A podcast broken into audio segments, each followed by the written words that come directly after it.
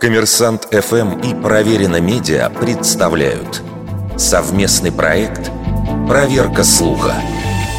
Правда ли, что португальскому диктатору Антонио Салазару в последние годы жизни печатали отдельный экземпляр ежедневной газеты?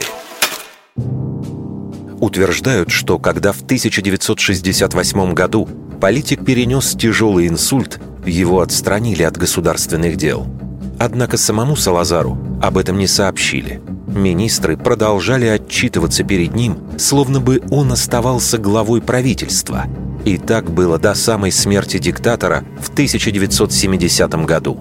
Действительно, по совету врачей, для бывшего премьер-министра печатали отдельный экземпляр его любимой газеты «Диарио Динатисиаш», об этом биографам впоследствии рассказывали его секретарь Мария Ди Жезуш, а также персональный медик Эдуардо Коэльо.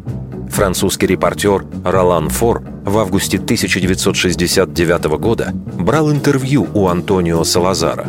Журналист с удивлением отметил, политик знал, что в Париже президента Деголя сменил Помпиду – но при этом был не в курсе, что в его собственной стране уже давно новый кабинет министров. Также Салазар активно критиковал политику ООН, США и в особенности Советского Союза. Кто может сказать, что русские, если они поселятся на Луне, не попытаются использовать ее для агрессии? При этом высадка на Луну произошла еще за месяц до разговора.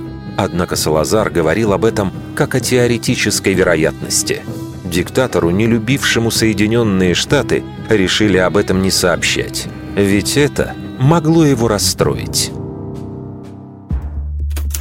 Вердикт. Это правда.